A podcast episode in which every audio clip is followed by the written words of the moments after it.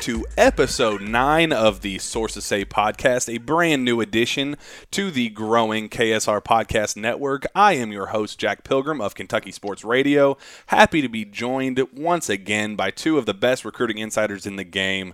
First, Travis Graff of Cats Illustrated. How are you doing today, man? Doing great. Excited once again for another information packed episode that everybody's been DMing me about all day. Some people are asking me to leave work early so we could record earlier. So yeah, it's it's been it's been a hectic week. Um, you know, obviously the big big big event this past weekend in Big Blue Madness. Uh, definitely sparked a lot of intrigue and interest from from fans. So um, with that, and and David Sisk of of Cats Illustrated as well. Uh, how are you doing today, man? You second second week on the job as our as our permanent co-host. How are you doing? Doing great, man. And I uh, decided to come back for a second week, so you guys didn't wear me out too bad. I'm glad to be here. yep. Uh, and by the way, I, I, heard a lot of people wanted. They said they would foot the bill for Travis if he took off work early, and then they found out what he made per hour, and they backed off. yeah, they didn't want to scrape up pennies in the in the ashtray outside. it put them over. To, it put them over the luxury tax. well, very good. Last week we broke down the recent Kentucky momentum with Cade Cunningham, Devin Askew potentially being a silent commitment, uh, Isaiah Todd cutting UK from his list, a whole whole bunch of, of different topics. If you missed that episode, you can find it by searching for Sources Say or the Sources Say podcast on iTunes, Spotify, any of the other major podcasting apps. It's there while you're at it, hit that subscribe button, leave us a five star review, please and thank you. Uh, it, it, we definitely appreciate that, and it definitely makes us makes us look better. Um, now, before we get into the craziest of the craziness of this past week, uh, let me ask you, Travis, are you a fan of Las Vegas? I've actually never been. You've never been to I've, Las Vegas? Like judging by my personality, you think I'd be an avid Vegas goer, but I've kind of, yeah, yeah, kind of. Uh, well, well, I have the absolute perfect opportunity for you. The Big Blue Nation takes over Las Vegas this December when Kentucky basketball hits Sin City. The action tips with the Kentucky versus Utah game presented by UK Healthcare and benefiting coaches versus cancer on Wednesday, December 18th at T-Mobile Arena. BBN will have the opportunity to hit the links at the world renowned Shadow Creek Golf Course on Friday, December 20th as part of the Golf Blue benefiting Coaches vs. Cancer. The Cats then play the play in the the CBS Sports Classic on Saturday, December 21st. Visit BBN Vegas or follow on social media at BBN Las Vegas for full information, game tickets, hotel accommodations on the Las Vegas Strip. You name it, they have it there for you. Go visit them. Um, i will be out there. It's going to be a, one heck of a time. Please and thank you. Go through them for for your Las Vegas uh, trip trip services. And now let's get into the fun stuff that you guys all came here for. So this past weekend was Big Blue Madness, where 10 elite prospects from the class of 2020, 2021, 2022 all took officials and unofficials to Lexington. Cade Cunningham, Paolo Banchero, Terrence Clark, Lance Ware, J.J. Traynor, uh, Moussa Cisse, Trey Kaufman, Brandon Miller, just to name a few. They were all there. Um, before we dive into the specific recruitments and, and all of that fun stuff, let's just talk about the general overview of Big Blue Madness in terms of recruiting. Travis, what were your just overall biggest takeaways from that event? And uh, if you were a high major recruit, would that have any effect on your decision?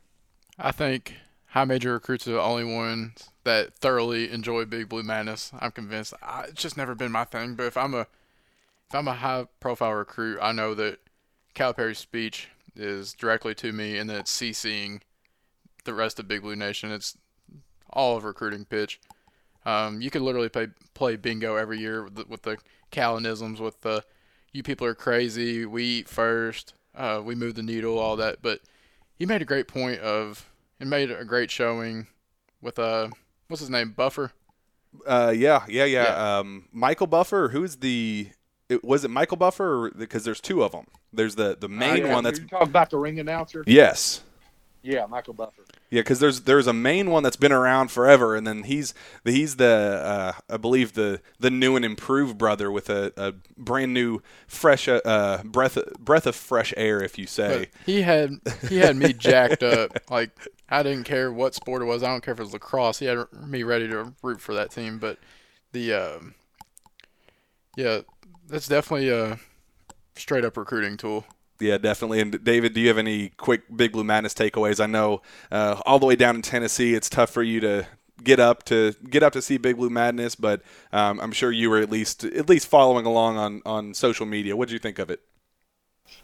I, I think it has a big impact on the uh, younger recruits. I think uh, if you take a Cade Cunningham, somebody like that, you know, they they've been around, they've seen all the re- recruiting pitchers and everything, and, and they're a little bit more hardened to it. But I think when you take some of these younger guys, 21s, especially 2022s, uh, that you know Kentucky's going to be really in on here in the future, uh, I think it really uh, kind of uh, uh, burns in their psyche, and it's, it's something they remember. And uh, then as things get more serious, you know, you're in a good situation. You go back and think of how many guys have been – to Big Blue Madness before who have committed to Kentucky in this class uh, and, and, and, came again. I think it was, you know, Terrence Clark's second time. Yep. Uh, I, I think it makes a big impression on younger guys. Yeah, definitely. And you brought up the the big name prospect, Cade Cunningham. Um, I'm I'm very certain that everybody listening to this is that's the main guy that you guys are focused on. Um, real quickly, you know, the, the big news of, of, of Cade is the fact that immediately following his official visit, Evan Daniels put in a, a crystal ball pick on 24 7 Sports for Kentucky. Massive news. The dude's 42 for 42 in 2019 alone. I think he has a, a hit rate of 94% over his entire career. The dude does not put in picks unless he is fairly certain. Um, let's just, you know, let, let's just roundtable this because this is definitely a thing that we need to just get into the nitty gritty of and, and something that the fans are definitely the most, most focused on. So, Travis, initial takeaways after Big Blue Madness, where is Cade Cunningham leaning? I put in, I don't have an official future cast yet because I'm not an analyst and I'm not a publisher, but I made a post on Twitter and a post on the House of Blue message board saying that I've like given the backstory what I said last last week about how they've never done this for a player, all that. Um, I put in a pick for UK, and I think UK is in a really good spot here, coming from three different sources. I've talked to people who know people around the Texas Titans organization, people who know guys on the staff at Oklahoma State, and people around the Kentucky program, and they all have general consensus that UK has probably taken over the top spot. I'm not per, like how do I word this? I'm not guaranteed. I put in a pick for him to go to UK, but as we've seen the past year with Jaden McDaniels and other people, things can change last minute. I said last episode that it would take something like some serious information for me to change my pick from North Carolina that I've had for a month. And I've heard some different rumblings from different recruiting circles, so I made that pick. David, what what are your overall takeaways with uh, just Kentucky's overall momentum? And uh, are you comfortable in saying that Kentucky's a leader at this point, or, or are you going against the grain with uh, um, with this one? I went on Sunday night and, and put notes up uh, about the same time you did, and um, a couple things uh, as far as North Carolina and Oklahoma State go. I, I talked to to people. Uh, it's really weird. Let me start out Oklahoma State. You know, when you talk to people around there that uh, are familiar with that program, uh, they just don't. They, they don't say a lot, and uh, it's it's really weird too. Guys who who cover basketball out there or, or work, let's say, with different websites or whatever, they really don't talk that much to to the coaches and mm-hmm. it's almost like it's it's you know they're, they're so much into football right now they're not doing a lot of basketball so uh, it really kind of makes you wonder right there on Oklahoma State just yeah you know how much a guy like Cade Cunningham you know why would you do that when you know, there, there's just places like Kentucky and North Carolina and others who would love to have you. Um, one thing I have heard, and and I don't know that he would want us mentioning his name, but I did put it into to my notes, uh, and I know Travis talks to him as well. But there, there's a, a gentleman in in Lexington who really, man, just really knows what's going on, and he uh, he had said right at the time that I was making the post that he had uh, kind of heard that, that maybe Oklahoma State was on the outs a little bit. I don't know if that's true, uh, but you know, I, I kind of asked him what it was based on. He wasn't sure, but he says he thinks that perhaps they're having a hard time uh, getting a team or getting support around Cade. Yeah. Uh, with a group that he would want to play with, and you know, you go to Isaiah Todd, who's going to make a decision between Michigan and Kansas, and Oklahoma State was heavily in. I thought that was a guy maybe that they thought they could get. Um, uh, JT Thor's another, mm-hmm. and uh, you just don't know what they can put around. Maybe that's an issue. And then I talked to another individual uh, as far as as uh, North Carolina goes. You know, they got the Caleb Love commitment, and we've talked about it before. And I would think Cade Cunningham would, would, would trump Caleb Love, but they really like Bryce Thompson. Uh, Yeah, at that shooting guard point. spot, they can get him. I think they believe that's the backcourt. So uh, I, I believe maybe uh, you know North Carolina could be in a situation, and we've seen this before with them. They may take a lesser uh, uh, or a, a guy that's not ranked as high, I should say, and take him if they feel like it's a guy that they know they can get Yeah. and uh, really work on that development. So uh, it, I'll say this: I, I think it's it's. I'm, I'm not making a projection either way because I'm hearing so much different ways, and I want to be sure, but. I would definitely say it's trending toward Kentucky. I hear different things, but man, there's been a lot of positive talk around other programs where you know I could see Kentucky, you know, making that move. Well, I think it's pretty telling whenever you have some somebody on staff at Oklahoma State telling people that he's going to Kentucky. I think that's what's really sticking out to me the most. What do you think about that, Jack? Yeah, I mean it's it's what, what, what's kind of crazy about this, kind of how this is all unfolding, is that Oklahoma State kind of seems like they're losing confidence in this. There are rumblings that North Carolina is strongly losing confidence in this, and that they're actually thinking that they're sitting number three behind both Oklahoma State and Kentucky. Um, I. I, don't know if I would go as far as to say that that Oklahoma State's. It, I mean, like the, they're not pulling out of the They're race, even out, even no. if even if there there are rumblings that they might be on the outs. They're not pulling out of the race. They're going to go through with this un, until the, the second he commits. But yeah, the timing of this is it's definitely just. I, but I also question. Okay, now if there are rumblings that Oklahoma State is is down down in this for for now at least. North Carolina is is slipping with this, and Kentucky is trending.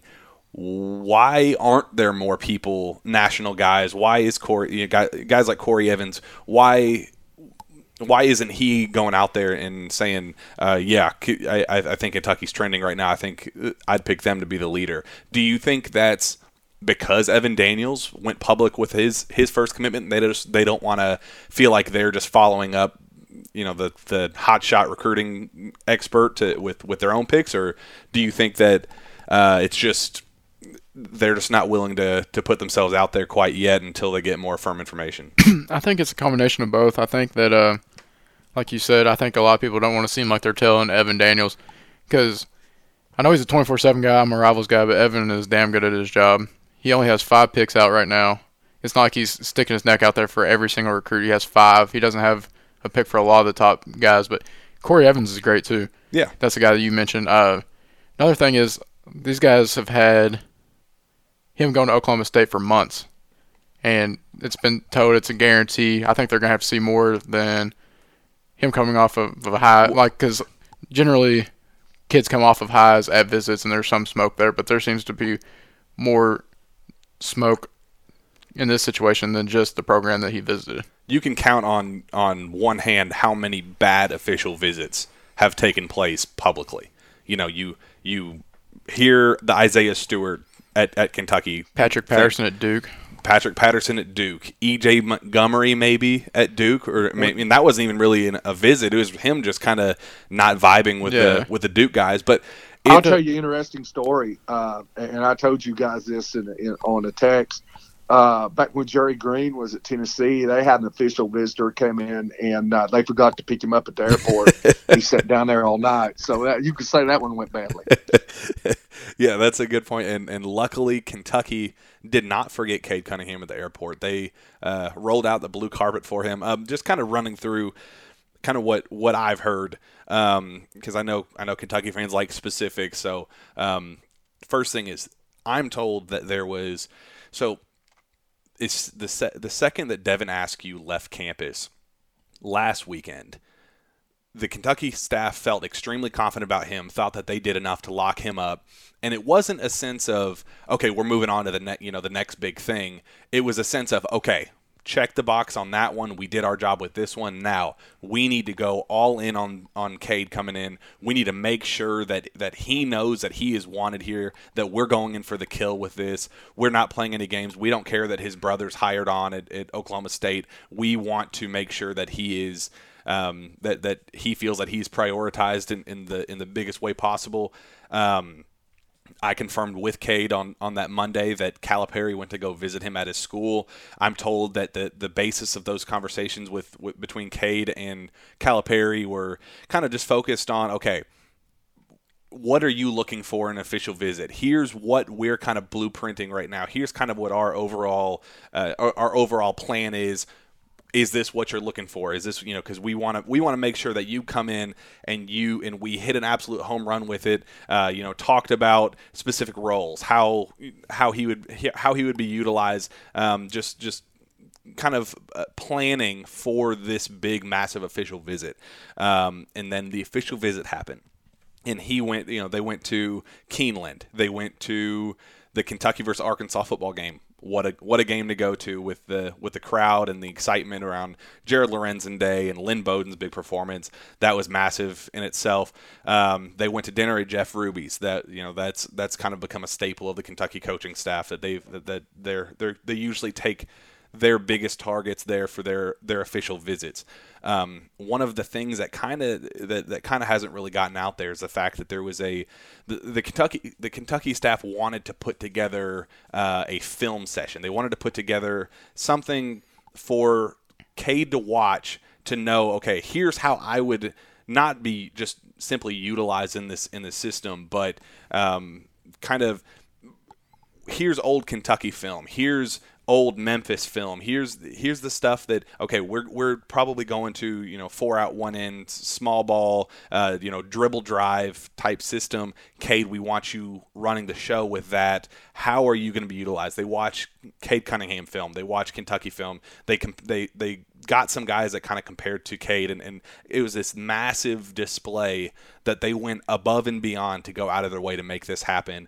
And I'm told it was a gold mine, that it was just an absolute perfect display. Uh, it's something that Kentucky's, that, you know, they've done film studies with recruits in the past, but this was something that definitely resonated well with him. It, it definitely, it was, it was definitely a home run. Um, Terrence Clark, having him on campus was massive because Kentucky kind of brought him and said, dude, we need you to be the lead recruiter here. We need you to go all in on him, say, here's how we're going to work together. And that was another part of the film showing how Terrence and Cade would work together, maybe how Devin Askew would work together with him, the likes of BJ Boston, maybe Paolo Banchero. We're going to be talking about him in a minute, but kind of just working through film and, and putting together all the possible scenarios and showing Cade, here's what we're doing. You're not going to be, uh, we're not going to pamper you. You're not going to earn, it's it's going to be 100% earned, not given. Ha ha ha. Um, but it, they did a phenomenal job with that. Terrence Clark was it was incredible with that. Um, um, so yeah, it, it, from from what I've heard, it was phenomenal. Speaking of Paolo, um, he was also there.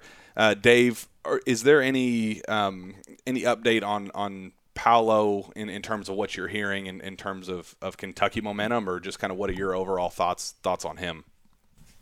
Well, you know, I, I've thought in the past that you know he might uh, might be a kid who uh, could stay on the West Coast. Uh, you know, there's so many ties out there with the University of Washington. He's a local, and like we said last week, you know, I just have, and it might have been the time before, but um, I, I, just have so much Jaden McDaniels going through my mind when I think about. I don't blame somebody you. coming out of Jaded by Jaden. But yeah, but um, you know, we we we've all heard the rumors this week uh, that uh, is he the guy that uh, uh, BJ Boston was talking about. You know, it, it, did he, uh, you know, is there a silent commitment? We've heard all that, and I don't know that there's any way of knowing. You know, you guys have done so well at having boots on the ground, and uh, you hear so much of what's going on there. But I, think when I think about him, you know, I think the talk gets more and more, even among national analysts, that yeah, he, you know, he could definitely leave the West Coast, and if he does, you know, Kentucky could be an obvious uh, spot for that. But you know, like I said, I'll say the same thing, and I said about Cade uh, to miss the Team USA uh, uh, camp in Colorado Springs to come to Kentucky uh, over the weekend. To me, that's a huge statement because.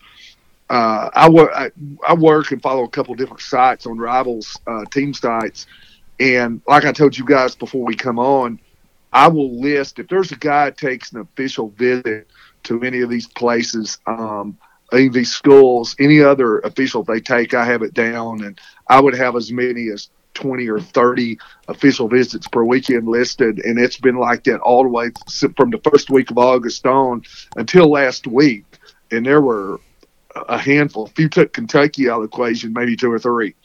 Uh. It was really cut down, and that was because of the Team USA minicamp. So for both of those guys to come, that made a statement to me. I don't think they were. Yeah, I don't think Paolo was playing around so he could miss that, so he could go to Big Blue Madness. I, I, I I think there was something behind it, and I think if he would come there, then I think he is taking Kentucky very, very seriously. Definitely, and, and Travis, so you know the the the BJ Boston went on Hey Kentucky last week, and he said, "I can't tell you." So the, the, he was asked the question, "What are what's Kentucky doing in the front court? They're they're in great position with all these big men, but." Uh, definitely seems like there's a lot of it's too quiet about the front court and, and he's kind of said something along the lines of don't worry about it we have one coming in don't worry i can't tell you who it is um, so uh, initially people thought that it was it was Scottie Barnes. There, there, were kind of some some brief rumblings initially that it was Scottie Barnes. Um, can, he kind of randomly included Kentucky in his final four. Later cut Miami and made it a final three. Um, Florida State had been picking up a bunch of momentum over the last several weeks, but but Kentucky was kind of randomly making sense. When when you connect the dots, it, it did kind of make sense. He ended up committing to Florida State on Monday. Uh, Travis, you were kind of the first person to to kind of break the news that Paolo is actually uh, the player that that BJ Boston was talking about. Tell me what you know about Paolo and uh, what what it means for for Kentucky's chances with him. Yeah, this is uh, definitely not a guarantee by any means on Paolo Banchero, but by process of elimination, I'd kind of got it down to I thought it could either be Scottie Barnes or Paolo. Scottie was just kind of out of left field and he uh, randomly included UK in his top schools, like you said. All the other guys didn't make sense that UK is recruiting, and then Paolo, he kind of made sense. He was another guy that I thought could have been, and then somebody DM'd me. Uh, what was it Sunday night and said that he saw Paolo with the other 2020 recruits and Tyrese Maxey, Khalil and a few others at a frat party. I don't know if they want that out there, but the uh, he said that he was going around telling people, "I'm UK commit. I'm going to Kentucky." And then he looked at the visitor list that was posted on Rivals, and it looked like, or he said it looked like Paolo Banchero, the number two big man in the 2021 class. And then I said, "You sure it wasn't a Lance Ware? Like they kind of could resemble each other, especially if you're at a party." And he said, no, Paolo has a really distinct face. It was definitely Paolo. So, but you also have to take that with a grain of salt because how many times do people go on official visits or any type of visit and they're like, oh yeah, I'm coming here, blah blah blah, just to get special treatment and special attention. So, yeah, Um, it, it's as soon as the the Scottie Barnes silent commitment talk kind of kind of ramped up, the it, it kind of it just never made sense because this is a guy that at I believe back in February he cut, he cut his list to eight and included Kentucky, and ever since then Kentucky wasn't included at all. I mean, even at even at Peach Jam, somebody asked him, "What are the five schools you're focusing on?" Um, and he listed five five names, and, and none of them were, were Kentucky, meaning they were one of the very first cuts from from his initial big cut of eight. So there was never any buzz there, and then oh, um, it was kind of kind of strange that once Cade Cunningham got the initial visit to start the fall recruiting period from John Calipari, um, it did make sense that it, that Cal was at least going to check in on Scottie, and, and you know they go to the same school, so it made sense for him to just go, "Hey, have you had a ch- you know a, a change of heart? Are you still pretty sold on other schools? Are you interested in, in Kentucky?" And I don't know if there was a, a kind of a moment of, of clarity for Calipari where he wanted to he thought that he had an open door to that and continue to recruit him because he then went to go see see Cade again, visited Scottie during during that same visit once once again, and then uh, this past weekend actually he scheduled a an, an official visit for this coming weekend for the for the for the blue white game, and that talk kind of that talk kind of went hand in hand with this the silent silent commit talk. Literally, the BJ Boston went on Hey Kentucky on Thursday, and then the silent com- and, and then the Scottie Barnes news came out on, on Saturday. So that definitely lined up, but it it just never made sense in, in terms of an interest standpoint because Florida State had picked up so much buzz. But Paolo, that is, that's another thing, real quick. Uh, that's what kind of gave me pause on Scottie being the the quote silent commit was I talked to somebody that's really, really good friends with and goes to church with Scottie and knows his family and all of his friends, and he said everybody down there was saying Florida State, Florida State, Florida State, no Kentucky talk whatsoever. So and one thing about Scottie too, and I mentioned this Sunday night. You know, he came out over the weekend in an interview with USA Today and said he wanted to be primarily a point guard, and I knew then if that was the case, which he come right out of his mouth, and that wasn't going to work at Kentucky. You know, they they if they were talking to him, they were not talking to him about you know coming in to be the point. And my thinking is, if you're Scottie, okay, they're talking about uh, about Cade being the one. You're, they're talking about Terrence Clark being the two, B.J. Boston being the three, and you put Scottie there at the four as a small ball four utilize him as a you know Calipari is very obviously wanting a, a team full of guys that are not shooting liabilities on the floor that they can pick the ball up and go uh, you know from the baseline or, or off a rebound that he just wants a team that is just a go go go type style and Scottie fits that to a T. I mean, he would be a point forward at Kentucky. So I do think Kentucky had a at least a counter to to Scottie's argument that he wanted to be a point guard, but if he was looking to be a pure ball handler at Kentucky, he was sadly mistaken, and and that might have been the kind of the breaking point where they were just never able to come come to a full agreement. Um, one thing I did hear that was very interesting about Scottie is that once Leonard Hamilton at Florida State caught wind of Scottie scheduling an official to Kentucky, he he went out of his way to do anything possible to not to to basically not let him get to Lexington because he knew that Kentucky could have potentially sealed the deal. Uh, Scottie was looking to commit in October um, or early November, so I was told that. And I would expect. Uh, I would. I'm sorry. Uh, uh I would expect that that Dave Dave told him to at Florida State that hey you can you can be the point guard. yeah, well, I, I would say that just to find out that he's not going to be the point guard. Yeah, that that goes hand in hand with with that. I, I think Leonard Hamilton kind of had a conversation with him early in the week and kind of said, "Look, if you go to Kentucky, they're going to sell you on all these things. Uh, they're going to lie to you. They think they're going to sell you on being a point forward. They're going to sell you on having the ball in your hand. They're going to they're going to give you all these big big dreams and promises. And and I, I swear that they're not going to be able to live up to those like I'm able to. And kind of had this last ditch, please, for the love of God, don't go visit Kentucky this weekend. And looks like it happened. I mean, that it looks like his his pitch worked, and and I definitely think that UK wanted Scottie throughout the end. I don't think this is a case of UK backing off. No, I think uh-uh. just for people that there's some people like, oh, this spot's been taken. I don't think that's the case. It's a good fit. I mean, if if like like we just talked about, if if Calipari was looking for a small ball four, and at six foot nine, two hundred fifteen pounds, like that's a perfect.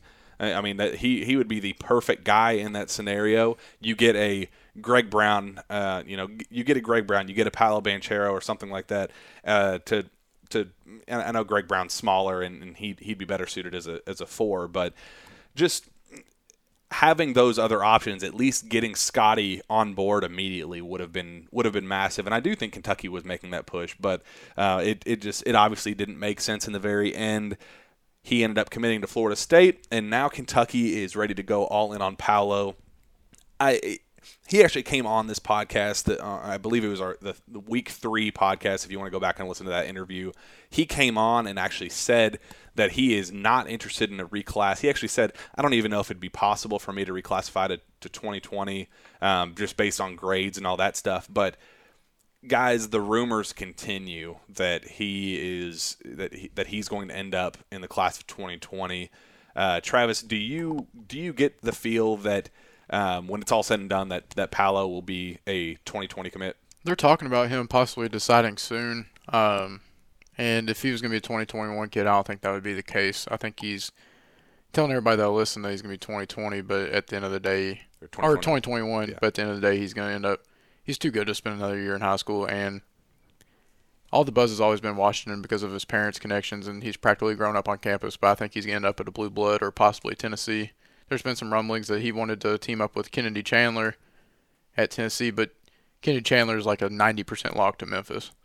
So I think I think Kentucky's in a good spot for him. And Dave, who who are the national guys that put in uh, FutureCast for Paolo not too long ago, within like the last month or so?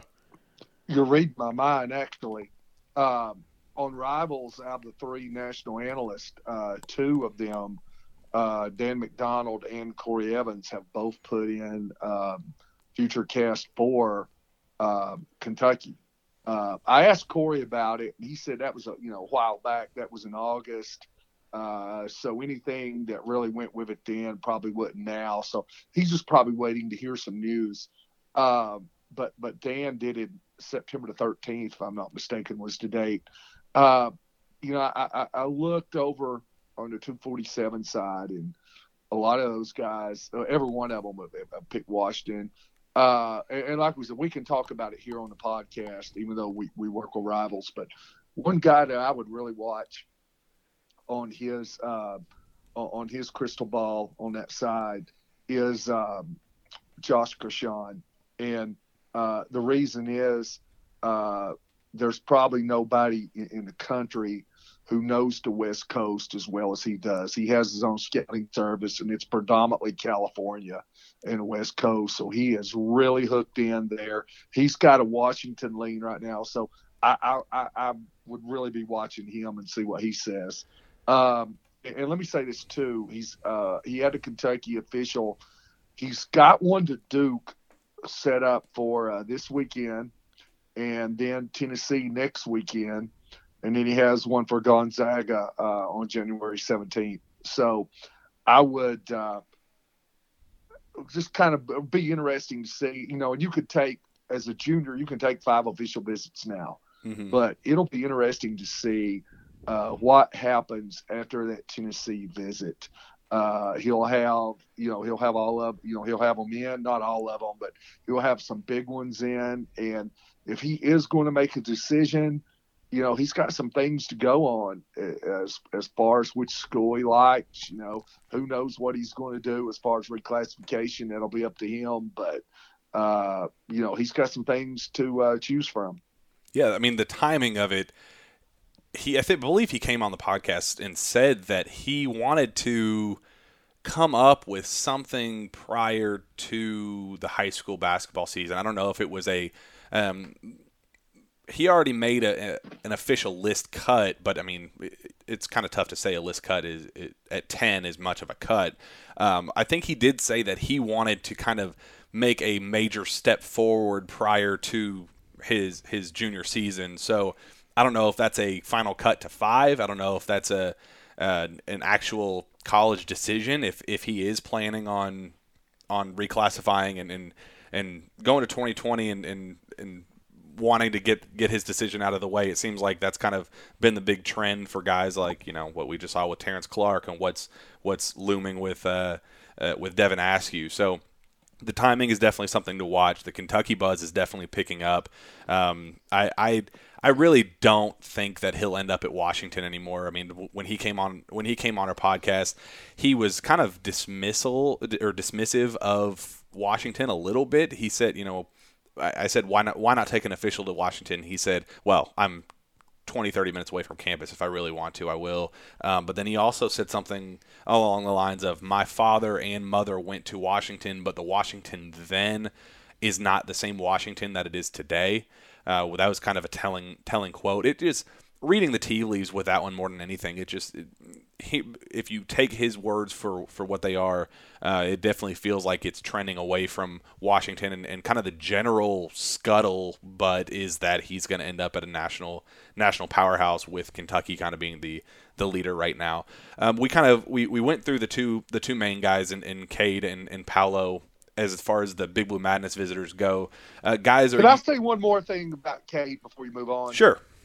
Uh, I know you'd asked about uh, the the Evan Daniel uh, prediction and, and asked about what Corey had thought there. And, and I, one reason I wanted to say this, I've I've talked to Corey about this before, and it was really when I, I first got started in with Rivals, and I remember the conversation just like we just had it and I, I, asked him about what do you make of, and I believe Angel, Evan Daniels had made a prediction for a player somewhere, and I don't even remember who, what school, anything, but I remember asking Corey about it, and Corey said, I'll be honest with you, I don't look at other sites, I don't know what they've done.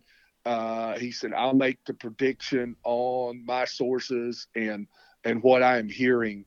So I, I just wanted to go back to Cade for a minute. I, from what Corey told me, and I, I trust him exclusively on. I mean, I, I believe what he's telling me. Uh, I don't think that that uh, Evan Daniel making a projection for Kentucky is going to influence him in any way. I think he wants to see probably what he does here in the next few weeks. Um, you know what what the what the news is. You know, coming out after Kentucky and uh, I think he's got another visit set up. So will he take that? Uh, what are the rumblings to come out? So you know he he could make a, he could change from what he's thinking from Oklahoma State and move to Kentucky. I mean he could do that like snapping his fingers. Uh, That's in the next few days or few weeks. But I think it's going to be based on what he's you know what he's hearing.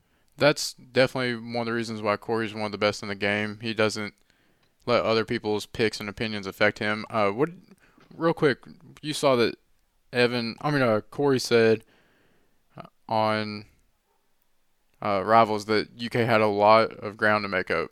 What, or like still had like a lot of ground to make up. Did we talk about that yet? Mm-mm. Uh, what did what did you make of that ahead, comment?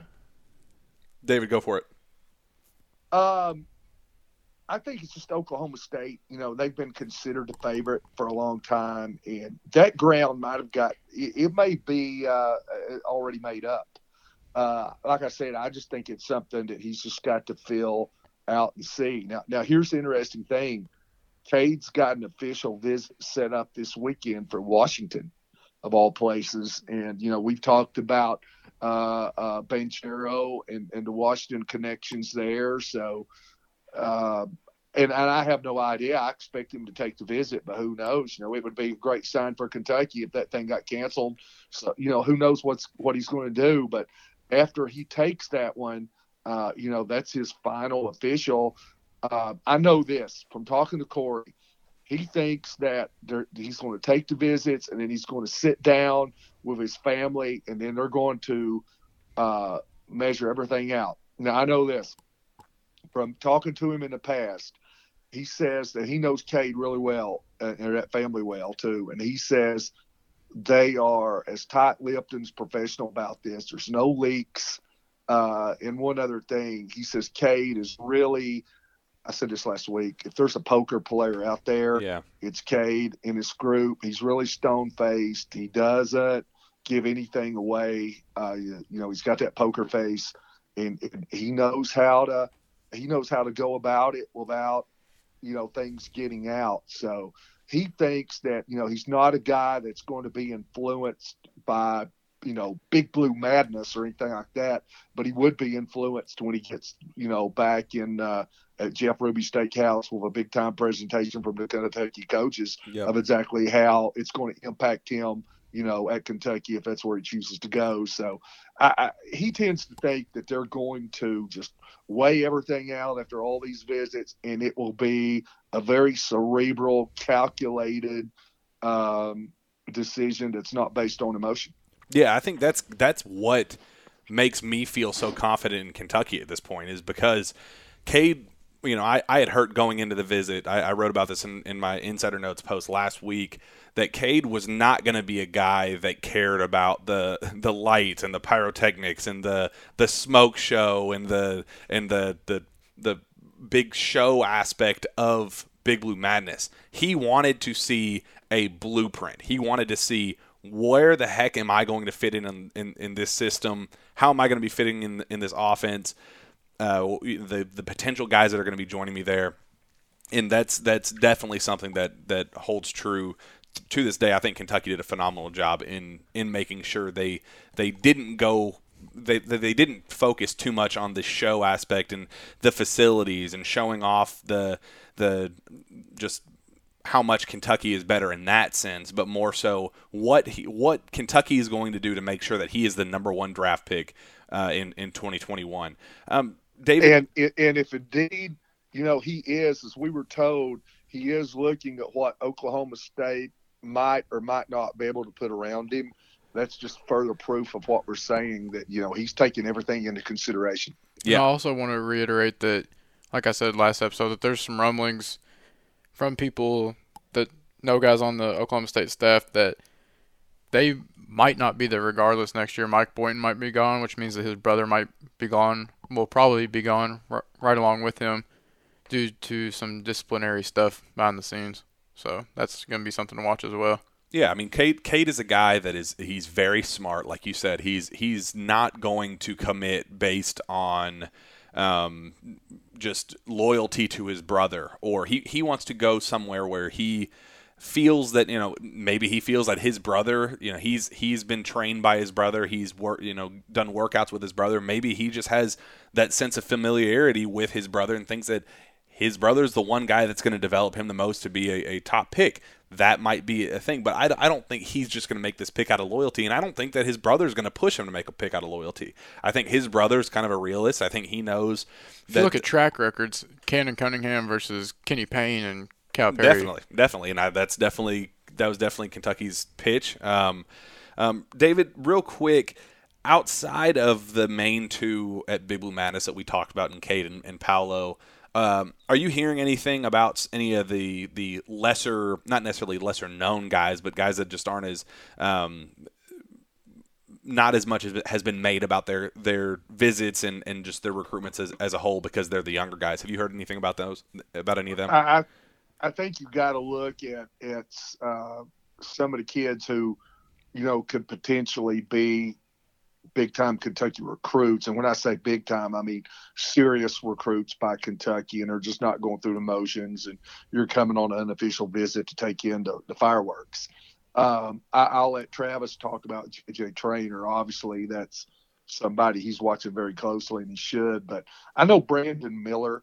Uh, I know the Bradley Beal guys. Bradley Beal elite on the YBL. I've known those guys for years, and uh, there's one or two guys there that I really have great relationships with, and they'll they'll call me all the time about guys. But they called me. Uh, they'd asked me if I knew a kid named Brandon Miller. This has been uh, over a year ago. Um, he goes to Cane Ridge High School up in the Nashville area, and uh, he'd asked me if I knew about him. I said I did, but I, as far as having contact information, all that, I didn't. Uh, and, and he ended up playing for Bradley Beal. And the first practice that he goes to, this guy calls me and he says, "Man, you need to get a hold of guys at Kentucky. you know, they're they're they're they need to look at him. He he's going to be."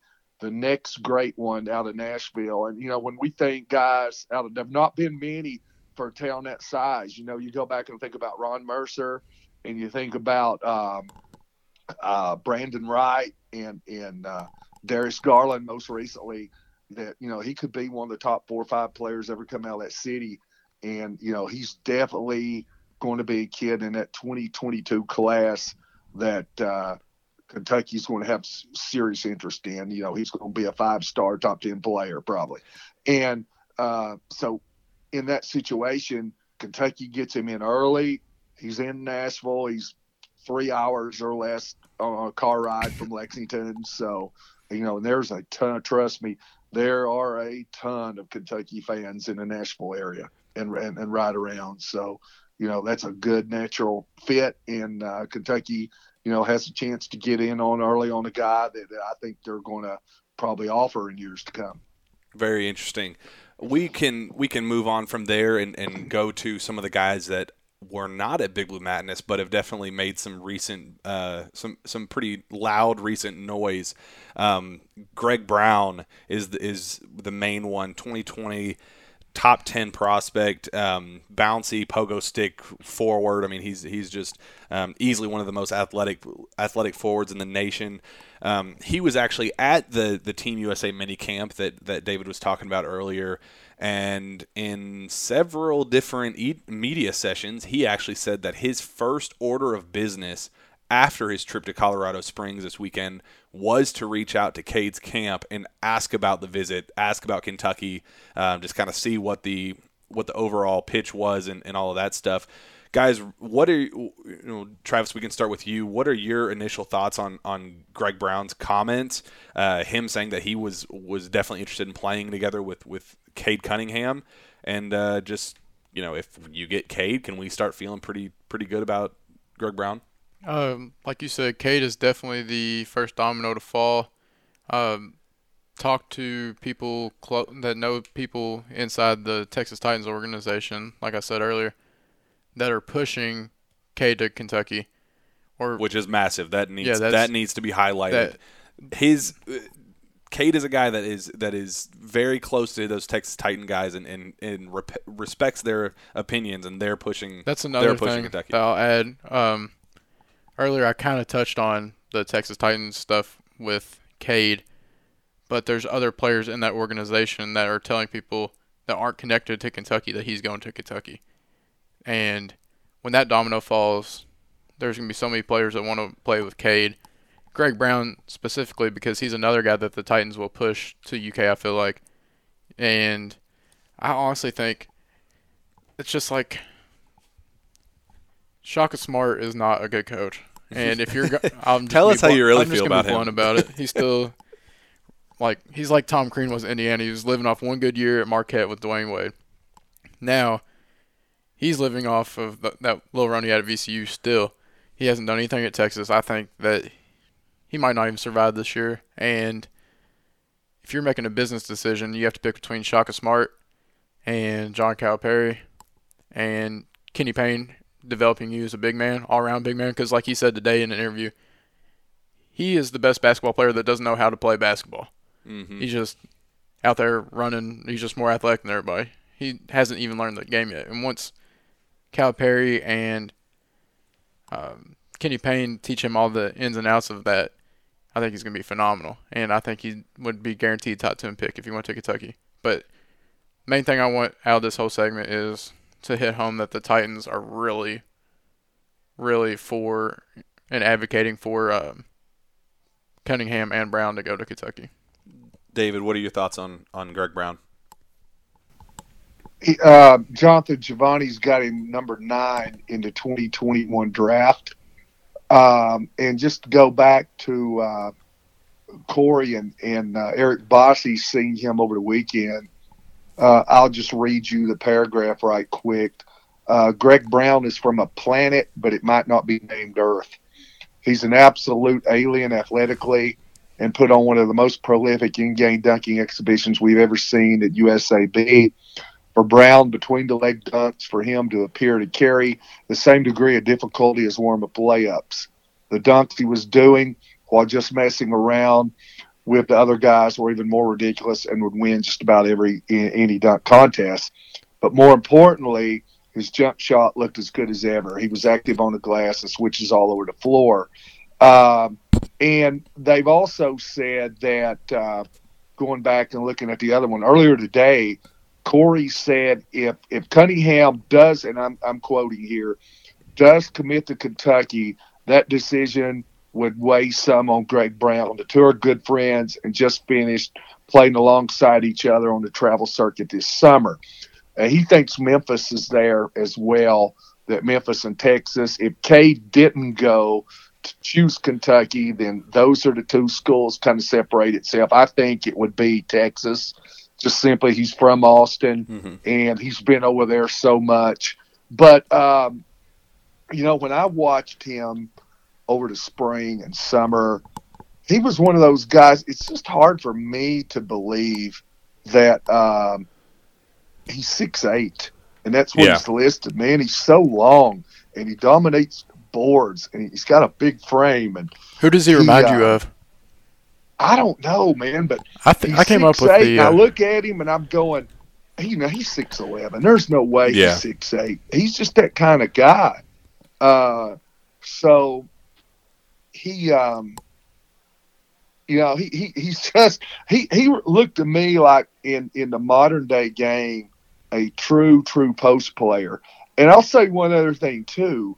You talk about the Texas Titans, the founder, and people can go in and Google. Uh, the founder of that program is a guy named Kenny Troutt. Mm-hmm. T R O U T T, um, a billionaire who, who kind of founded that program, wanted his son to have a place to play. But if I understand correctly what I've been told, he is from Kentucky. So there are, uh, I think there are some ties with that program, you know, that, that, that goes back to the state. Yeah, Julius Julius Randle was a guy that, uh, oddly enough, n- not really similar to Cade Cunningham's recruitment, but just in terms of Julius Randle was expected to go to Kansas for a for several weeks, um, and then out of nowhere, he kind of once he made his commitment, he he showed the world that he was go- he was going to Kentucky, and he actually had a phone case customized for Kentucky, and he said, "I've been I, I've been smokescreening everybody for for a long time now. I've been silently committed under under the table for several weeks, so the connections are there. Um, there are definitely some rumblings that that that Kenny Troutt is is definitely pushing both uh, both Cade and Greg Brown to Kentucky. Um, yeah, Greg Brown. I, he he I'm sorry, he is actually he's he was born in Illinois, but um, he owns the sole owner of I, I'm I'm on Wikipedia. The sole owner of WinStar Farm Though in that's big. Versailles, Yeah. Kentucky. Yep. And uh, he has had horses that have won the Kentucky Derby twice. And uh, um, so, you know, there's a lot. Uh, and I think he is, is really taking part uh, in some politics here in Kentucky. So that there's definitely ties, like we said, with, with the state and, and him. Definitely, yeah. And just looking at kind of order order of events with Cade Cunningham potentially committing here in, in the next couple couple weeks slash month. I think he, he said he kind of had a target date of of Thanksgiving. There's a Thanksgiving basketball event. Um, but do you know where that is, David? The big national one that he was talking about where he'd commit. Um, there's one uh, that they play. I'll think of it. It's in Texas over Thanksgiving. It's one of the biggest high school events. Give me just a minute, and I'll I'll, I'll have that. Yeah, regardless, it's it's a a massive event that that he said that it would be cool to commit in front of his home state and kind of his friends and family at such a big national turn, you know, a national tournament with with a bunch of other elite elite prospects there. But going back to Cade and, and Greg Brown's relationship, they are extremely close. Their chemistry on the on the floor was just something that you you you had to watch in person to, to you know you, it was just one of those you have, you have to see it to believe it type things. Um, they they just had such strong chemistry through alley oops to one another like it was their job. They, there are highlight videos all over YouTube of just those two playing together because their their chemistry was so strong. So it's it's not a surprise at all that Greg Brown wants to play with Cade Cunningham, and Cade Cunningham wants to play with, with Greg Brown, both both ways. And I think Greg Brown actually said in a recent interview they asked him if Cade um, if Cade had talked to him about playing together, and and Greg was actually the one that said Cade was Cade was the one that initiated the contact and said let's make this happen. So um, behind closed doors, they're definitely they're, definitely talking about playing together and. Uh, if you're looking for a perfect fit, Cade running the one and, and Greg Brown being the four, with potentially Paolo being the silent commit behind behind closed doors, you look at that starting five. I'm, I'm telling you, I, I don't know if there's another another start starting five I'd, I'd put against those those guys next year. The uh, the Thanksgiving tournament you were talking about was just the Aussies. The it's the 11th annual Thanksgiving Hoop Fest, and they've got Duncan Duncanville, Texas. Yeah, they have Yeah. uh, Cade Cunningham, Scottie Barnes, um, B.J. Boston playing there, Jalen Green.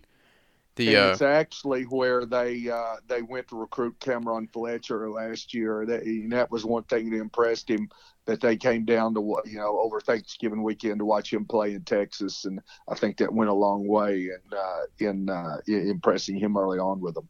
I think that uh, if you're trying, I was trying to think of a player comparison for Greg Brown earlier, and the only UK comparison I could come up with was sophomore skinny PJ Washington with Bam Adebayo athleticism.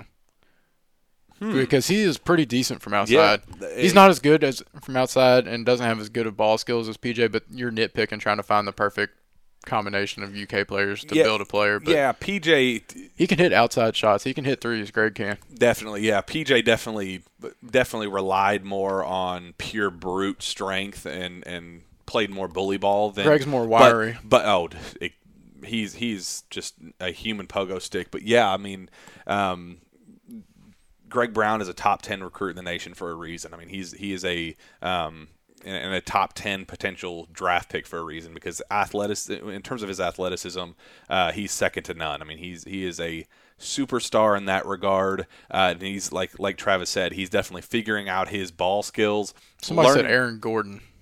That's that. That's a great. that's a- that's a great that's a great comparison, and and look at how Aaron Gordon's game has progressed at the NBA level. I mean, he's a dude. He's a dude that everybody thought of.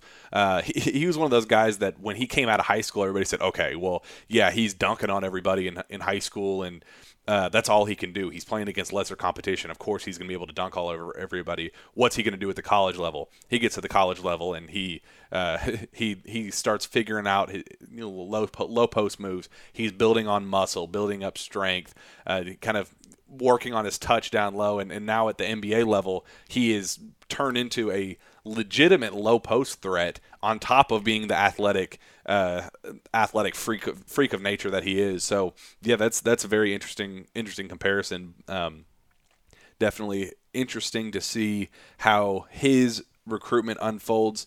Moving on to another guy that made interesting comments at in, in Colorado Springs, Devin Askew, a guy that we talked about him potentially being a silent commit last week. Um, kind of feeling our extremely positive vibes from his official visit last week. He said this weekend for the very first time that he would be more than open to playing with Cade Cunningham at the college level. Massive news. Um, and that he was also once again open to reclassifying. Said that he he kind of said something along the lines of, "I want to still be a McDonald's All American. I want to be a Jordan Brand Classic. Um, I want to make that game. I want to play in the the Nike Hoop Summit. He wants to play in all those events uh, and still experience the high school life. So it is. He said, I, I want to focus on my season right now and then make a decision on reclassifying after the season. Um, guys, where I don't know if you guys are going to definitely change your mind on your your Kentucky Kentucky momentum, but in terms of his, his reclassification, um, are you guys still still feeling pretty strongly that he'll end up in the class of 2020? I think so. Um, I've said all along that I think he's gonna be class of 2020. I think the only re- only reason he wouldn't is if he decides to wait till the spring to announce that, which I think he might, and then UK ends up getting a guy or two back that they didn't expect. But I think UK is gonna sell him on because he's not gonna be one and done no matter where he goes. Um, there's quite a bit of holes in his game. I'm not ready to say he's a surefire one and, or one and done high first round NBA pick ever. Honestly, the uh, but I think that UK can sell him on coming in and being the two year player and going against Cade, year in, I mean, uh, day in day out for the first year, and then the second year, it he has free reign. Like they probably won't recruit anybody over him, and he gets to run that team, and it's his show. David, are you thinking the same thing, reclassification wise? Yeah, I just don't know why you do it now, and not um, and not decide to uh, reclass. Now, you gotta remember, I said the same thing about Tyrese Maxey two years ago, and I was totally wrong on that one. I said Kentucky and a reclass, and there was a Kentucky and no reclass. Yeah. So, um, but I, I, think for all of the, the reasons Travis mentioned, um, you know, he can come in as a freshman. There's not a lot of pressure on him, and you know, he, he can still play some. He gets that in practice every day. Um, and and you know it, there's great improvements. Now, let me say this: obviously, none of us have gone so far yet to say Cade Cunningham is going to be a Kentucky Wildcat. I mean, as far as just like a dead sure lock. Yeah, I made a, I made a future you know, cast, but that was uh, it. Right, right, right.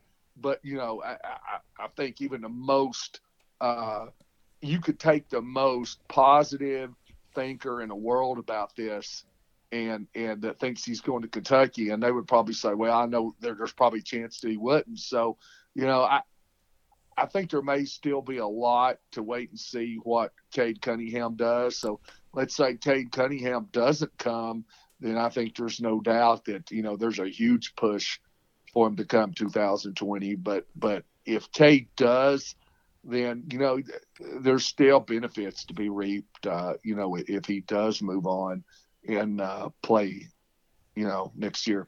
Yeah, actually, to to kind of step back a, a bit, you bring up Tyrese Maxey. Um, actually, I, I believe I believe Tyrese put on his Instagram story or something from the UK football game this this past weekend, and he was with uh, he was with Cade Cunningham, and, and he was kind of seen as the as the his lead recruiter of sorts in terms of the the, the active Kentucky players. What a bang up job from the Kentucky coaching staff to put Tyrese Maxey on Cade Cunningham in terms of okay, Tyrese Maxey, his father was hired at at SMU and Kentucky got him to go against the grain, go against w- where his father was, and end up with Kentucky. And I know he uh, his father technically was not part of the the coaching staff once it kind of became apparent that he was not going going to SMU anymore. But for Kentucky to to kind of put Ty- Tyrese on on Cade's recruitment and say sell him on going against the grain, not going with your father, being a Texas kid going you know going with going against the grain in, in, that regard and and not signing with with the school everybody expects you to sign with and, and go go to the school that best suits you for your NBA career that was a phenomenal job on on in that regard um, moving back to Devin Askew um, Travis are you still this has not changed your mind at all about Devin Askew going to Kentucky. You you still think he's he's done deal to Kentucky? I still think he's done deal to Kentucky. It would take something catastrophic for me to change my mind. David. Yeah, I agree. Um, you know, we were we were kind of saying on, on, that you you guys have, have have done such a good job of, of breaking news and all that, and uh, especially with what's going on in Lexington. I guess my one brag would be uh, we were kind of saying Devin Askew when when you know Louisville was trending so much. So I mean, I, I definitely don't see any reason to back off now when it, it appears he's got all the momentum. Yeah. Um, to kind of close out on, on Devin Askew, I actually talked to somebody this weekend, um, both close to the Kentucky program, and uh, Devin has been telling people uh, in the Lexington area while he was on his visit that not only was he coming to, coming to Kentucky, that he's actually been not not silently committed. I don't think I, I can go that far, but uh, at least letting people know close to him that that he was he was all in on Kentucky. So the buzz on and that that was as as of this I, past sorry. weekend as well. Um, go on, David. Uh, I, I, one thing I've been kind of watching. Um, was with Louisville. I thought maybe uh, Deivon Smith might uh, sign with Louisville or commit to Louisville. Uh, a point guard with all this going on with Devin, and uh, he ended up over the weekend committing to Mississippi State. So I've seen since then that Louisville's kind of made, really making the pitch for Khristian Lander Yeah. uh, out of out of the Southern Indiana area to move up to, to 2020 uh, uh, to play point guard. So you know, they're they're looks like they're really trying to go some other directions. Yeah, it's definitely definitely a good sign for Kentucky, um, both what's going on behind the scenes and just kind of what's like you said, what what Louisville is doing publicly, going going all in on other guys and um, kind of picking up picking up the pieces from from what they're what they're missing out on Devin Askew, trying to Did- make make up did- ground elsewhere. Did you guys have any other? Did, did you guys have any concern about him maybe going back to Memphis and taking another visit? Because I, I read one thing that made me feel good too was because uh, if I read it correctly, I don't think he's going. Uh, he, he's going back. Uh, he said that wouldn't be something that he did. So uh, uh, that that kind of made me feel. You know, I, I thought it was. You know. Pretty positive it's Kentucky anyway, but you know I felt that was just another brick in the wall. Well, like I said last episode, um, I talked to somebody that is close to one of the recruits that was at Memphis's whatever they call it, Memphis Madness, whatever the heck it is, with Devin, and Devin told them straight up, "I'm going to Kentucky." So, I mean, that's what I'm going off of right now. I've, I'm not really worried about That's Memphis good enough for me. in this regard. Yeah, and and to add to that, in terms of that Memphis visit, I had somebody tell me immediately after that, uh, after his Memphis visit, somebody close to to Memphis said that Penny was going all in on trying to get him back to back on an official. Basically said, um, you know, we weren't able to. We weren't able to wine and dine you, you, know, you and your family the way Kentucky's about to. Let us give you that, uh, let us give you that same opportunity. Let's give us an equal playing field before before you make any drastic decision. And I think I think it kind of gave Devin some pause. I think he even he even admitted in, in one of those media interviews at uh, USA Camp this weekend that um, he was considering it, but also added that he wanted to get a decision over with and didn't think that he would be able to commit in ti or be able to take an official in time before his official commitment took place. So I don't want to say Memphis is is thrown out at this point, but um, I mean publicly in terms of what he said he's going to have four hats on the table. I don't I don't want to say that that Memphis won't be one of those schools, but uh, it's definitely interesting that they're uh, that he was not willing to to wait a little bit longer. It just kind of shows that he's he is sold on Kentucky, and uh, it would be a major major major shock if he landed anywhere uh, other than Lexington. Moving on, let's go into uh, kind of some recent Jonathan Kuminga buzz. I don't think we talked about this at all last week. I believe Andrew Slater put in a pick for him for LSU. We talked in the past that we definitely thought that his recruitment's kind of an open playing field. That he was was a guy that everybody kind of assumed to be a Duke lock, and we kind of confirmed that that was not true. In fact, uh, Travis was the first person to break last week that that Duke is actually trending away from from Kuminga and that they, they might not even be a, a, legitimate option for him anymore. So that was massive news in this. But in terms of the LSU buzz, uh, in terms of what where Kentucky stands with this, where where do you guys think uh, this is this is all unfolding? And uh, if you had to give a kind of a gut on Jonathan Kuminga, do you think he'll end up in 2020? Do you think he'll end up at, LSU? What are, what is your just overall thoughts on his recruitment? I think that uh, initially, whenever I'd heard that uh, Duke wasn't gonna be able to wait on him any longer. I said that that didn't make sense to me, and then it turned out to be true. There hasn't, there's been zero Duke conversation with him. Uh, I thought that might help. Initially, I thought that might help Kentucky because Kentucky had just been in a few times to see him, and the longer it went on, the less UK was talked about. I honestly, I don't think UK is going to land Jonathan Kuminga. I think he's the best player in high school. I think Kentucky would love to have him, but I just don't see it in the cards. And I think you can clearly see the direction they're wanting to go with Cade, Paolo, and uh, Greg Brown. Greg Brown. David. Yeah, if he does move up to 2020, it just doesn't look to me like you know there's a lot of buzz there. Like um, you know, we said you know they're they're they're moving in other directions. uh, other players that you know that Calipari is really locked in on, and as Travis said, it just doesn't look like Kuminga is in that. Um, 2021, I really don't know. I'm gonna be honest with you. I, I right now I've not, and I haven't watched him as closely as some of these others because uh, he's just over the past few weeks and months, he's just not looked like a guy who I thought was going to go to Kentucky, and and I've kind of been looking in some other other directions, other situations, and you know I haven't seen anything here recently that would make me think anything differently. Well, another thing that kind of stuck out to me today was uh that mock draft was it did that drop today or yesterday? Uh, the Uh, 2021 yesterday. dropped today. The 2021 drop uh, wasn't it? Well, Okay, they had okay, him in yeah, the yeah, yeah. 2020 draft. That's what I was going to say. it might have been yes. What whatever it was. Or, yeah. it was the 2021 draft. Never mind. Um, but they had him in the 2020 class, and he, he was the only one from that is right now in the 2021 class that they just assumed he's going to reclassify. So I thought that that was interesting.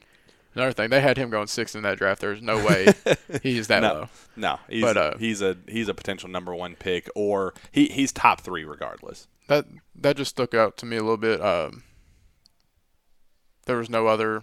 I don't have the premium over there, but in the top 10 picks, there was zero, uh, zero 2021 kids outside of him. Yeah, it's kind of strange. They Paolo was not on that list. Devin Askew was not in the entire first round. Um, thinking of other potential reclass guys. I'm looking at it. I'm looking at it right now. Um, and, and I'll just give you the top ten. Uh, one Cade Cunningham. This is 2021 draft. One Cade Cunning- Cunningham. Two Evan Mobley. Three Jalen Green. Four Ziaire Williams. Five Terrence Clarke. Six Jonathan Kuminga. Seventh Jalen Johnson. Eight. Uh, I'm not sure who this is. He's from Real Madrid nine Greg Brown, ten uh, BJ Boston. So, um, yeah, and, and the way you said it there, you know, it looks like they're by going by that, like you know, they think he's to he's to go 2020. Yeah, and I, I mean, we can't look at that list and not factor in that Cunningham at one, Clarke at five, Brown at nine, and Boston at ten. Kentucky, if this dream scenario that they're that they're trying to put together comes together, that could be four top ten picks in in the in the 2021 draft, which would just be And you know, that would just be unheard of. compare it to other, and I'm sorry, I'm butting in. We're at different locations. I can't see us. I don't know when when you stop. uh, uh, if you look at some of the players that Kentucky's moved on from, and you just look at it and say, and I know I do this a lot. I'll say, you know, I would love to be in that war room and just say, okay, why do you pick this player over that player? Why do you back off on this guy? Why do you not offer this kid? And it it just looked kind of the their knowledge of some of these guys that they went over. Let's look who they kind of backed off of. Uh, you know, Daishen Nix was a guy we talked about earlier. He's 17th. Um, Josh Christopher, 22nd. yeah, Scottie Barnes, 26th. So, you know, some of those guys, you look at Scottie Barnes and you say, man, we'd love to have that guy. He's a top 10, whatever. And, and then you look at the, the mock drafts and, man, these other guys that, that uh, the BJ Bostons and, and the others are just, Terrence Clarke's are, are just so much higher up the board. Yeah, I mean, Travis put it absolute. He he put it the absolute best a few weeks ago. Kentucky had a pie in the sky scenario, which was Jalen Green, Josh Christopher, and B.J. Boston. And if this goes on goes uh, as it's looking, Travis You want me to say it? "Oh, Travis, it's your it's your punchline. Go for it. It's for the it." damn cake in the lake, guys. There's no pie in the sky anymore. It's a cake in the lake. Forget pie in the sky. We're talking about a whole wedding cake. Uh, That'd just be that'd just be s- absolutely massive. Um, And Greg Brown's number nine, too. yeah, that we're we're So oh there's- oh we're five included. guys right there. Cunningham one, uh, Clarke five, uh, Greg Brown nine, uh, BJ Boston ten. So Whenever, Uh, um, Or and Paolo if he reclassifies to 2020. That whenever uh, Let's I was get real talking ridiculous. to uh, the one of the guys around UK, whenever Cade was on uh, his visit this weekend. For one, he was like, "Oh, it's been phenomenal. It's been a great visit. Uh, couldn't be going any better." And then two, he was saying that they're selling Cade on being a part of the greatest class. Like it's probably gonna be the last great class of all time once the one and done ends. Yeah. But they're talking That's about it's gonna point. be one of the greatest teams of the past couple of centuries. Yeah. Or not centuries, decades. Jesus. Might be But- but, might be one of the best of the past century, couple of you centuries. Go back in, you know, we're only 20 or, or 19 years in, Yeah. but you know that's a great point because you're talking about you know very soon, like you say, the one and done. So you know you look at it, you say, okay, this is the last chance for guys from high school. These elite guys go straight on to the NBA. This is the last opportunity. So you know. It, it, it, it could leave a stamp in history. Gosh dang my math. Like between my math last week and then me saying I can't tell the difference between ten and hundred. Jesus. I'm sitting here. I'm trying to, Th- David. I'm I'm really trying hard to focus on what you're saying. All I'm thinking I'm over here is shaking my head. Bad. one of the one of the best teams in the last several centuries. Let's go back to the history of basketball. We're going back to the peach basket days. Naismith would be team- jealous. best team ever. Uh, This is what Naismith dreamed of when he created basketball. uh, okay, since the 18 since the 1861 uh, London Lakers. yep, we this team is is going to top that one. Uh, we we kind of touched on Kuminga being well, we didn't really tou- touch on it, but the fact that there may be some outside factors in that pushing pushing LSU. Um, but just speaking of outside factors pushing a, a specific individual to a specific school, let's talk about N'Faly Dante in his recent news today. The uh, former Kentucky target and five star center, one of the top centers in, in the class of originally in the class of 2020, reclassified to 2019, signed with Oregon today. Was it was announced that he was initially declared ineligible, would be out for the first at least the first nine games of the year, while he was uh, getting getting that situation in order. Um, you know, we just kind of talk, kind of have to talk about that. It was was this a a uh, Kentucky luck out on this one, or what? What, what are your just overall impressions of of this this announcement? Um, here, Dave, you can lead this one off. Yeah, I don't take uh, any joy in it. You know, I, I know. Uh, I know there are probably ones listening because he didn't pick Kentucky, and they're like, "Ha ha!" But I'm not because um, I, I I just think I just think there are situations out there when uh, the kid doesn't get to make a choice, and I think this is one of them.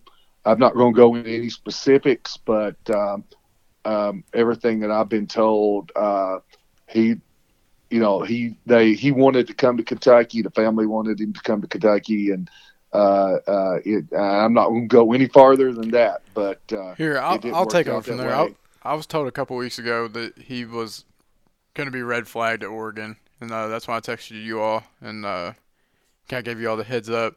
For one, anybody that is laughing or mocking the kid over this is just a complete idiot. It wasn't the kid's choice. The kid and a lot of good people around him were pushing him to go to Kentucky, but there was one individual that was pushing him to go to Oregon, and that one individual won out in the end.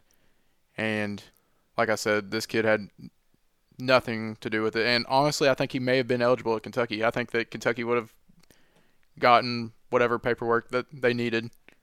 Like that was the problem when they were on the visit; they couldn't find paperwork. Oregon ended up not being able to find paperwork. I think that he, they would have pushed Dante to like fit, do classes over again or do something. They would have taken, they would have done what was in his best interest. But the person that was running his recruitment wasn't looking out for his best interest at heart, and I and Kentucky definitely didn't back off. Kentucky was there until the end, and it was just unfortunate that somebody made a very um, what's the word I'm looking for? Very centered decision. They were just looking out for themselves in that decision. Yeah, it, it And it's not the first recruit that this guy's done this with. Yeah, it's it's it's a shame. If you read his Players Tribune post when he originally committed to Oregon. It, it's a great story. Um, you know wh- where he came from, the journey that he took to get there. Um, he's, he he said in his announcement today when he when it was initially announced that he could that he was ineligible. Um, he actually said, "I had three goals in life. I wanted to get out of get out of my poor situations eh, poor situation in Mali. I wanted to graduate high school. I wanted to go to college and then play college basketball. Those were those were the three things that he wanted, and um, it it just it's a shame that. I, I still eh, I'm still not convinced that it, my kind of read on it it kind of feels like the NCAA wanted to make this decision prior to the season as kind of a placeholder while the, while they focused on some of the other big decisions uh, and and just kind of so they could get to get to it later. Um, I would not be surprised in the slightest if this gets pushed back till um, several weeks from now. The wording on his on his announcement was kind of like, um, I, I, want the NCAA to keep in mind my target enrollment date. Um, kind of a, I, I hope that they the the NCAA uh, is understanding and when I want to start playing all that. It didn't feel like he got reassurance from the NCAA that this would be cleared up by a specific date. So I wouldn't be surprised if this gets pushed off. I it's it's just a very unfortunate situation, and I, uh, I I feel bad for him. I wish that he was able to choose where he wanted to go. I think he genuinely wanted to go to Kentucky. I think there are people inside his inner circle that wanted to definitely wanted to go go to Kentucky, and um, it's it's just it's just sad. It's it's it's a shame. Um, you know, with that, I believe. Um, well, Travis, you kind of t- we kind of touched on the JJ Traynor stuff a, a, little bit earlier, but you did hear an interesting tidbit on him uh, before we wrap up the show. What what what what do you want to tell people about uh, the Traynor situation? Um, some it's nothing groundbreaking, but somebody from Bardstown, my hometown, uh, sent me a message on Twitter the other day and said that uh, they saw JJ at a restaurant out in Bardstown and they asked him how the Big Blue Madness went and all that, and he said that he's going to be back up there for the Blue White game this week. And I texted their coach, Boo Brewer, and asked, asked him if he could confirm it. He said they were still working on it. So it wouldn't surprise me to see him there once. Maybe they have something else planned. Well, does that mean anything to you? Would he come two weekends in a row? Well, not really because he's local um, and he would be going to see real basketball.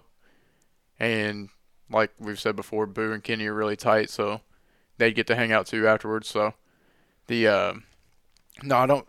I think there's definitely genuine interest, but I'm not gonna put too much stock into. It's just kind of like Paolo going to Washington.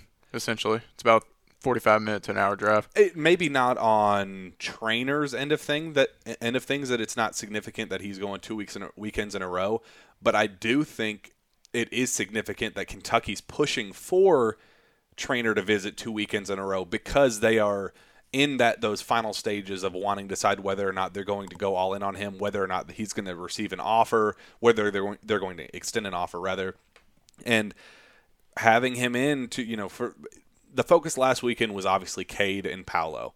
JJ, I'm sure, did not get as much individual attention as he probably hoped, and as much as the Kentucky staff probably hoped. They probably wanted more one-on-one individual time with him, uh, where they could talk, you know, talk specifics on on big decisions such as an offer. And I think that the fact that Kentucky wants him in next weekend kind of indicates that they are still just as serious on eh, serious about him as, as we've kind of hinted at over the last several weeks. And I wouldn't be shocked in the slightest if, if an offer comes at some point. Maybe not see, on the visit, but in the coming weeks. See, my thing is, I talked about last week that different recruiting circles were telling me that UK had uh, this wasn't one of the ones where I was hinting at the two or three steps ahead, the the chess and all that. This was one that Boo told me that after I called him after, or he called me after UK's or uh, JJ's official. Dang it, I keep on messing up. After JJ's unofficial visit to Kentucky for practice a week or so ago, he called me and said that he's like, "Rude boy, Cal's got a plan," and he's like, I can't go. He's he's like, you really think I'm gonna screw that? Up? He's like joking with me. He's like, I I can't tell you that part. He tells me everything, and he can't tell me that part. So I was like, yeah, damn, I know this is serious. So like, all right, yeah, cool, definitely definitely respect that. But at the same time, I think JJ is the type that could come in and benefit being a multi-year kid and going against these guys that are the top targets. He would develop so quickly at UK. You talk about multi-year. Let's go back to what you talked about a while ago. You know, 2022. You know, how does that? If that is the year that one and done's done away with, and, and a lot of these elite high school kids, like Coach Calipari recruits, can't go, uh, or, or rather, can go to the NBA.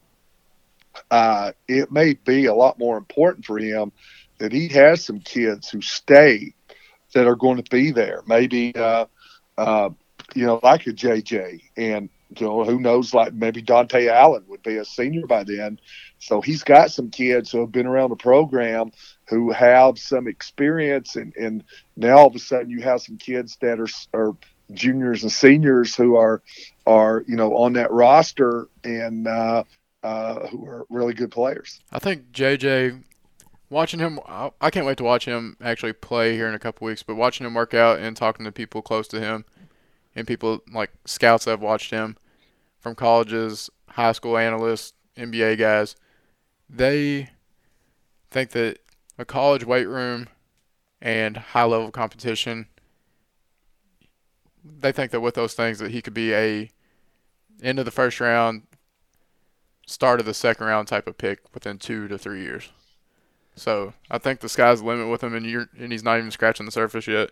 But like I said, with the with what UK is going for right now, the cake in the lake, playing against them every single day, I think if that was to come to fruition, I think that that would really benefit a guy like JJ and really benefit a team like Kentucky because they're going to have a high turnover rate after next season next season as well. Yeah, it, it, it's it's definitely be something to to look at uh, closely.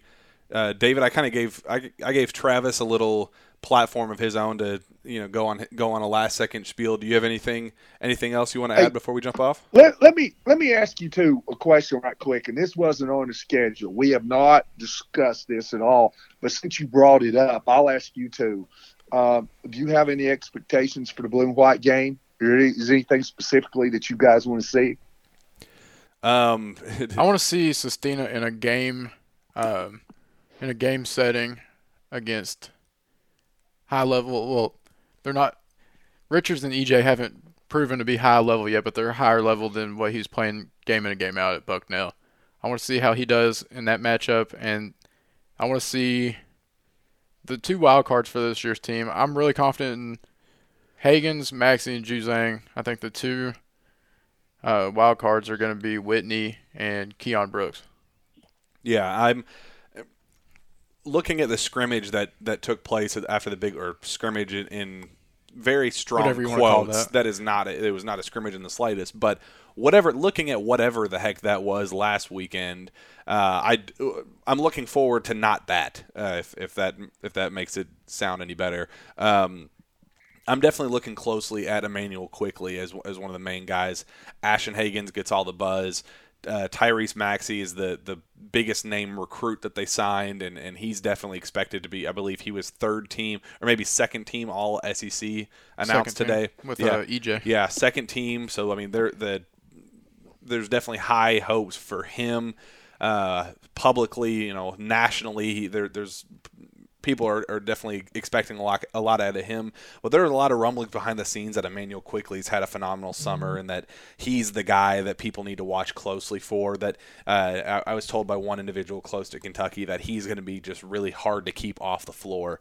So just seeing what the heck that kind of came from, why there's so much confidence. I mean, he shot he shot lights out at last weekend in the in the in the three point contest. He won it.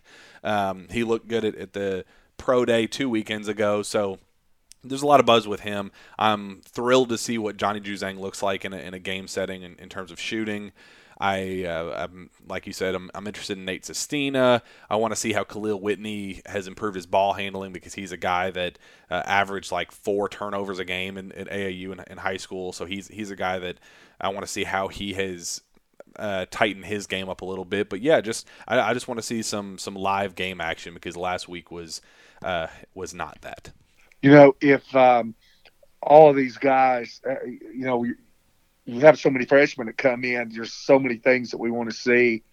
If I had to, to narrow it down, um, obviously I think Nate Sestina, how he can do against these guys, but you know, EJ Montgomery and Nick Richards are. I, I hope they're playing against each other. I would think they would, and I want to kind of see if uh, either one of them what they can bring offensively. Uh, you know, Richards posting up around the bucket. There was once or twice in reps, uh, drill reps, and four on four and five on five. You know, at, at pro day, where he just still didn't look to me like he could get down there if his back to the bucket and get position. I, I thought he went up weakly, but we'll see more. You know, at, at the scrimmage, hopefully. But uh, I want to see EJ Montgomery. Uh, can he get down there and score? What does that shot look like when he pulls Richards away from a bucket? Can he make a perimeter jumper? Can he get by him? How much confidence does he have? Because I felt like a lot of times with with the players they had in front of them last year, I thought the two players the hook got particularly quick for Yeah. was Montgomery and Quickley. I Mm, just don't yeah. think they were really allowed to make mistakes. So I just want to see now. I, I think maybe they'll have a little bit more wiggle room, kind of see how they respond to that. You know, obviously Maxey like to see what he brings. I, I want to see what Kahlil Whitney's jumper looks like. Yeah. And not whether or not he makes them. I want to see what his shot form looks like from outside. If he can get some outside shots in a game situation. So there, there'll be things I'll be looking for.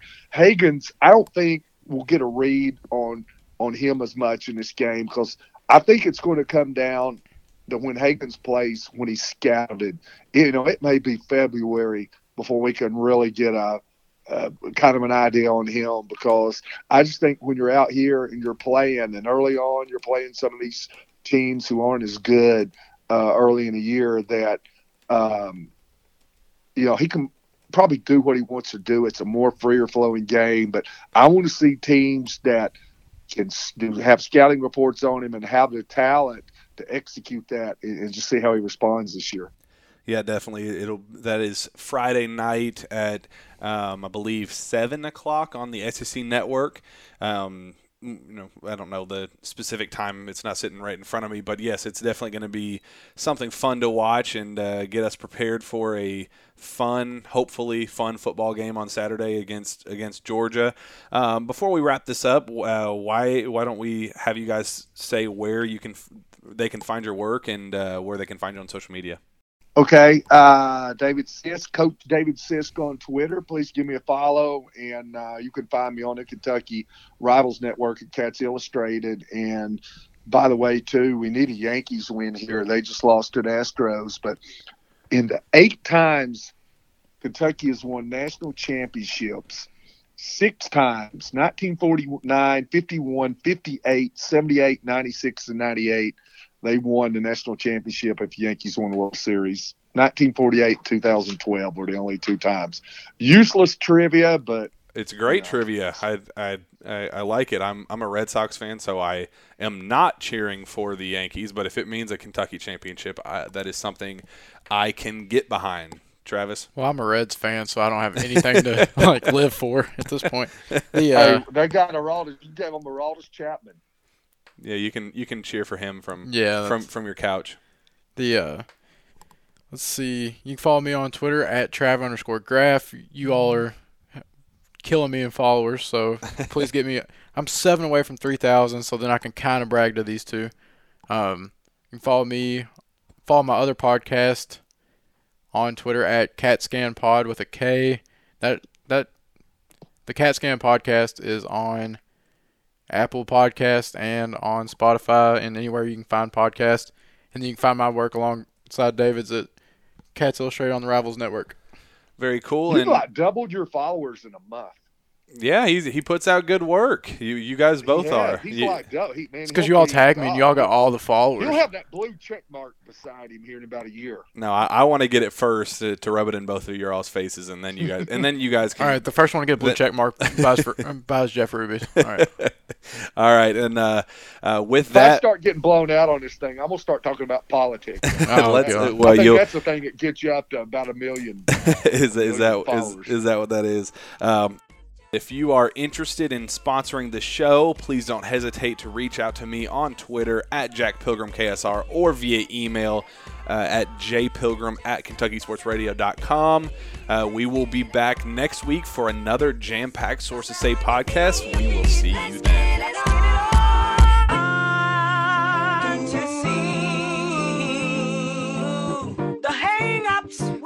today.